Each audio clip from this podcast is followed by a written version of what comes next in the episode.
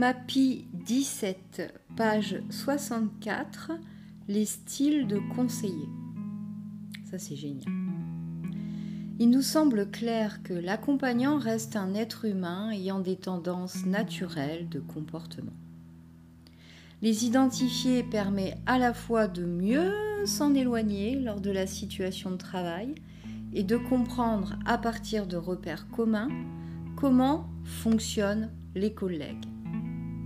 Dominique Clavier a défini comme des éléments de repère différents types de conseillers en fonction de leur positionnement entre les deux axes de production et de relation qui régissent notre activité d'accompagnement.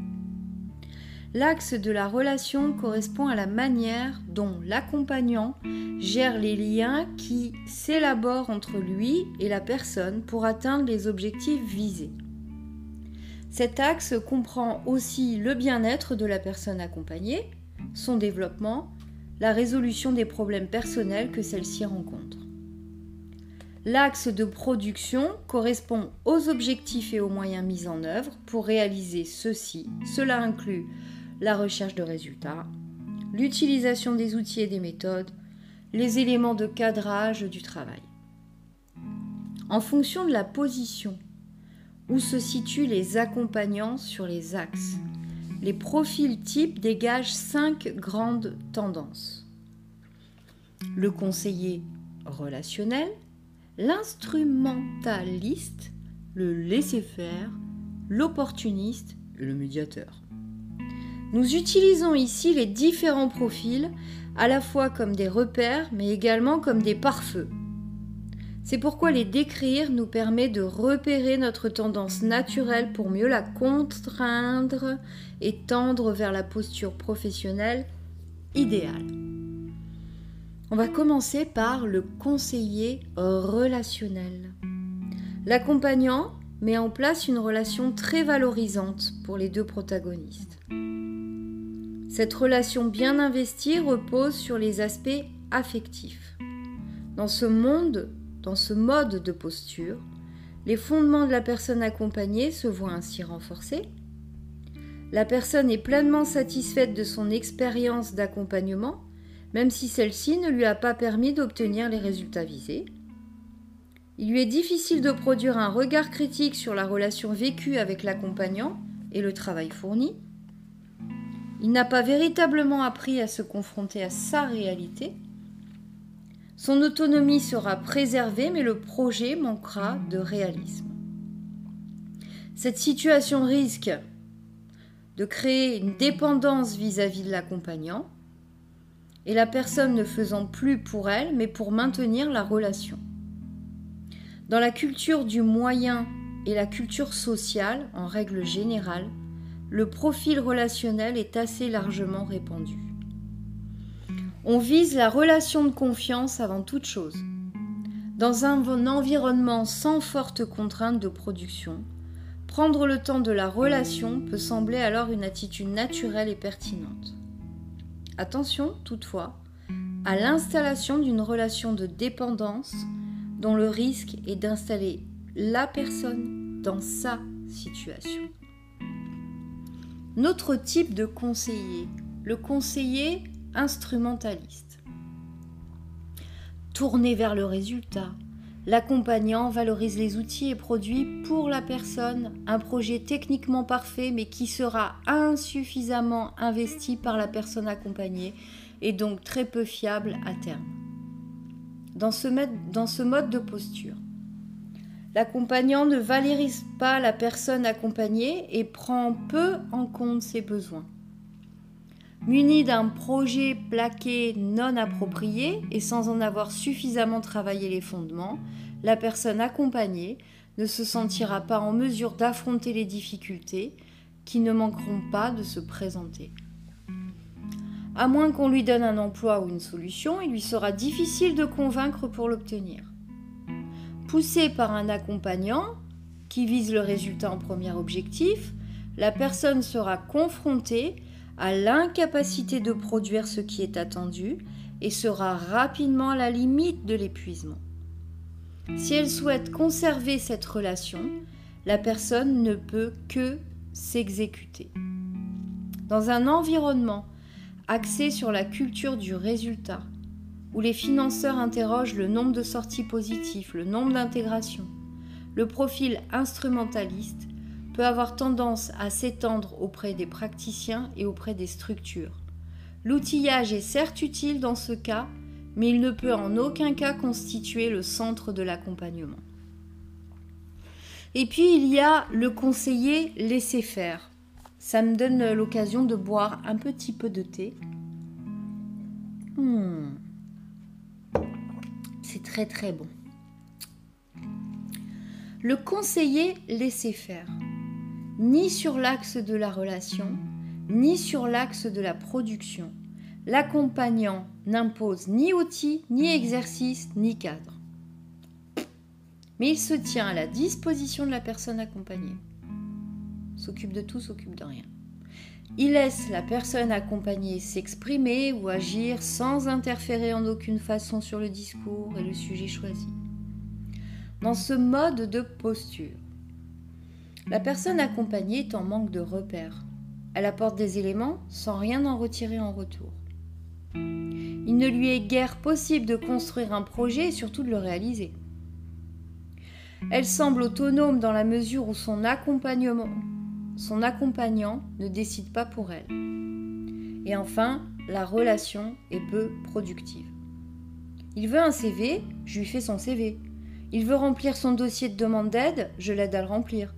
Si être à la disposition est tout à fait honorable dans l'intention de rendre service, il est utile de s'interroger sur ce qui fait la valeur ajoutée d'un accompagnement.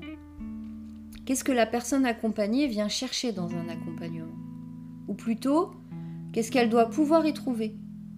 Toute demande explicite doit fournir l'occasion d'enclencher un processus d'accompagnement et donc de changement.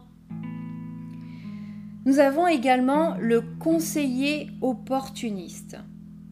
Conscient de la nécessité d'un cadre structurant d'une production euh, concrète, l'accompagnant passe néanmoins au coup par coup au gré de ses constats ou des opportunités de l'axe de la production à l'axe de la relation. Dans ce mode de posture, la dépendance est toujours présente malgré et à cause de la variété des ancrages choisis. La personne accompagnée ne sait que très rarement comment procéder. Le résultat se fera en fonction des opportunités et de la bonne volonté de la personne. C'est du hasard. L'autonomie de la personne n'est pas préservée, elle ne sait pas à l'avance quelle sera l'étape suivante et comment elle sera abordée. Elle est insécurisée. Cette posture d'opportuniste est assez couramment rencontrée de nos jours dans le cadre d'une recherche du résultat sans ligne directrice de travail. Effectivement, dans un environnement qui change énormément et très rapidement au milieu des injonctions parfois paradoxales, on peut naviguer au gré des sollicitations. Si cela peut marcher, L'opportuniste ne met toutefois pas en place les conditions de la réussite. Il y a ensuite le conseiller médiateur. L'accompagnant travaille à la fois sur l'axe de la production et sur l'axe de la relation. La relation établie permet à la personne d'obtenir un résultat envisagé et choisi par elle. Il renforce le réalisme du projet, son, enracinement et sa viabilité. Il intègre une réflexion et des échanges sur la dynamique interne de la personne au fur et à mesure de l'accompagnement. Alors dans ce mode de posture, le cadre est posé et sécurisant pour permettre à la personne d'agir. L'objectif est clairement défini et la personne est en capacité d'en évaluer le résultat. L'autonomie est pleinement préservée. La répartition entre le fond, c'est-à-dire la personne, et la forme, l'accompagnant, est clairement posée. La posture de médiateur entre production, ce que l'on doit ou ce que l'on fait doit aboutir à un résultat, et relation, préserver l'autonomie de la personne, nécessite méthode, technique et une organisation facilitante. Le médiateur interroge la vision de son client dans un cadre bienveillant pour lui permettre de mieux appréhender une nouvelle réalité. Il lui facilite l'accès aux activités de manière autonome ou semi-autonomie, ou en semi-autonomie. et l'aide à la décision sans donner son avis ou son opinion. Nous utilisons ici les différents profils à la fois comme des repères, mais également comme des pare-feux. C'est pourquoi les décrire nous permet de nous situer dans une tendance naturelle vis-à-vis de nos comportements.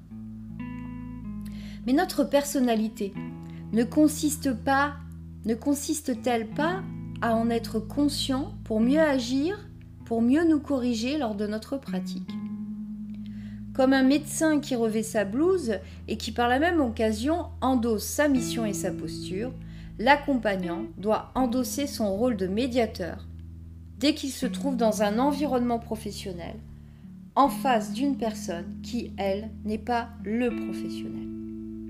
La posture de médiateur nous fournit la posture vers laquelle il faut tendre.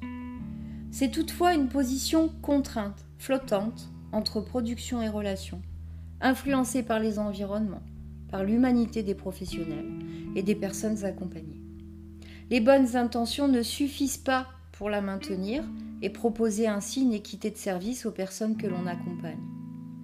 Pour maintenir la posture, il nous faut quelques ingrédients indispensables. Une connaissance de l'impact de notre posture sur le comportement de la personne accompagnée, des techniques permettant de faciliter l'activation et les prises de décision, des outils utilisés comme des moyens pour aider la personne à obtenir ses résultats, un environnement qui contrôle et qui permet de se réajuster, une méthode structurante et partagée qui permet de collaborer. L'accompagnant apporte son savoir-faire et son expérience en matière de méthode à un moment donné du parcours de vie de la personne accompagnée, et cela dans l'optique d'atteindre un objectif précis. Dans tous les cas, c'est la personne accompagnée qui reste maître de ses décisions et de sa vie. C'est dans ce respect des prises de décision, dans la capacité à l'aider à aller vers son objectif, que la personne accompagnée prendra peu à peu confiance dans les actions qu'elle met en œuvre et qu'elle sera en capacité d'atteindre le résultat final de son parcours. En fonction des techniques et des comportements d'accompagnement que va adopter l'accompagnant, l'accès à l'autonomie de la personne accompagnée sera variable. Ainsi, des comportements non contraignants qui se traduisent par l'exploration, de l'aide et de la compréhension minimisent les mécanismes de défense de la personne accompagnée et accroissent la bonne tension entre les interlocuteurs puisque l'individu accompagné prend conscience de sa place dans la résolution du problème. L'accompagnant est celui qui, dans une relation d'aide, amène la personne accompagnée à cheminer dans ses décisions, lui permettant de procéder à des expériences à partir d'un processus de prise de décision non contraignant. C'est une méthodologie de recherche qui consiste à poser des hypothèses de travail pour ensuite aller les valider ou non au travers d'expérimentations successives. À la fin de chaque expérimentation, on regarde les résultats et on décide de la force des hypothèses dans la construction globale. Dans l'équipe, la personne accompagnée apporte ses envies, ses souhaits, ses idées, puis sa capacité de prise de décision, sa capacité de faire les choses. Il est le spécialiste du fond. L'accompagnant apporte sa méthode, sa prise de recul, sa capacité réflexive, et au travers de l'institution, ses moyens, ses outils, ses financements, sa méthode. Il est spécialiste de la forme. L'accompagnant sait comment faire pour mener un parcours, un projet de changement, une action. C'est son travail, c'est sa valeur ajoutée. L'accompagnant ne sait pas comment le projet de parcours va se dérouler, où il va arriver, le résultat que la personne accompagnée va obtenir. C'est par la mise en œuvre de méthodes, de techniques appropriées, appuyées d'outils, que l'accompagnant va aider la personne accompagnée à cheminer vers son résultat. Les principes de posture posent le cadre, la méthode propose les modes opératoires, les techniques permettent aux praticiens d'exercer, les outils appuient les techniques. Et nous allons donc euh, poursuivre avec le cadre, un outil indispensable en accompagnement. Le cadre, c'est la mise en place effectivement d'un cadre qui est un outil de l'accompagnement euh, et qui permet de sécuriser la personne accompagnée. Et la personne, elle sait ce qui est attendu. elle peut se projeter, elle peut agir, de délimiter les rôles de chacun, de travailler ensemble, de collaborer. L'accompagnant a parmi ses attributions la nécessité de poser un cadre structurant dans la relation d'aide. Si ce cadre n'est pas posé, la relation va connaître des difficultés, des flottements et progressivement peut-être se détériorer. Tant que la personne n'a pas accepté le cadre, le travail collaboratif n'est pas possible. La fixation du cadre constitue un élément de connaissance à la disposition l'accompagnant à transmettre à son accompagné. La méthode amène l'accompagnant à aider la personne à entrer progressivement dans le cadre et à décider de certains éléments constitutifs du cadre afin que la relation soit équilibrée et que la personne accepte la collaboration. La mise en place des conditions de la réussite passe par l'acceptation du cadre de manière volontaire et l'engagement de la personne accompagnée sur l'objet de la collaboration. On sait pourquoi on collabore et on accepte le contrat qui s'établit autour de l'accompagnement. Alors la technique, elle consiste à poser le cadre général de l'intervention, à co-construire une partie du cadre, à contractualiser sur cette base. L'ensemble des séances de travail sera alors organisé de la même manière, ce qui constitue également un cadre de l'intervention qui est très sécurisant pour la personne, quand je viens, nous faisons jamais la même chose, mais c'est toujours de la même manière. L'accompagnant, grâce à cette technique, est garant de la mise en place du cadre, favorise l'activation de la personne et propose des réajustements techniques. Les outils utilisés vont dépendre de la séance de travail. Avec la méthode MAPI, l'accompagnant pourra utiliser la fiche synthèse des éléments du diagnostic, le schéma de parcours, le projet de parcours, etc. L'outil est au service de la pratique et de l'intention pédagogique et son utilisation, c'est-à-dire la bonne pratique, va être le résultat de la posture intégrée par l'accompagnant. Il propose l'outil, il explique comment il fonctionne, il laisse la personne se l'approprier en, en le laissant faire, il réajuste l'utilisation de la méthode, il favorise l'avancement du travail et questionne les éléments posés dans une relation de bienveillance. L'ensemble de ces éléments qui sont la connaissance, la méthode, la technique, les outils, sont tous mis en œuvre dans le respect des principes de posture. Et c'est justement la mise en œuvre des compétences autour d'activités concrètes d'accompagnement qui lui permet de respecter les principes de posture. Prenons les éléments du cadre pour en décliner les modalités de la pratique professionnelle. Les cinq constituants du cadre sont l'objectif, la durée, la méthode, la déontologie, l'espace. Le garant du cadre, l'accompagnant, doit aider la personne à intégrer les éléments du cadre. Vous verrez donc euh, page 69 et page 70, 71, il y a quantité de tableaux qui permettent de définir euh, quels sont dans la phase d'accueil les protocoles, les protocoles d'accueil. L'élément 4, par exemple, pour l'objectif, euh, c'est la phase d'accueil. Les attendus pédagogiques, la personne accueillie comprend les attendus de la phase d'accueil où se situe la nature de sa prise de décision. Euh, la technique, l'accompagnant présente les attendus de la phase d'accueil vis-à-vis de la personne accompagnée et les outils possibles, le schéma de la phase d'accueil.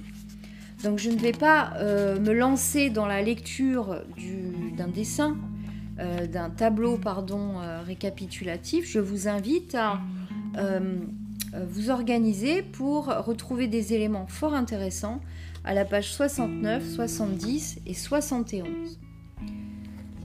Merci beaucoup et nous nous retrouvons bientôt pour poursuivre cette magnifique lecture. On parlera du triangle de Cartman. C'est pas Batman. Merci beaucoup.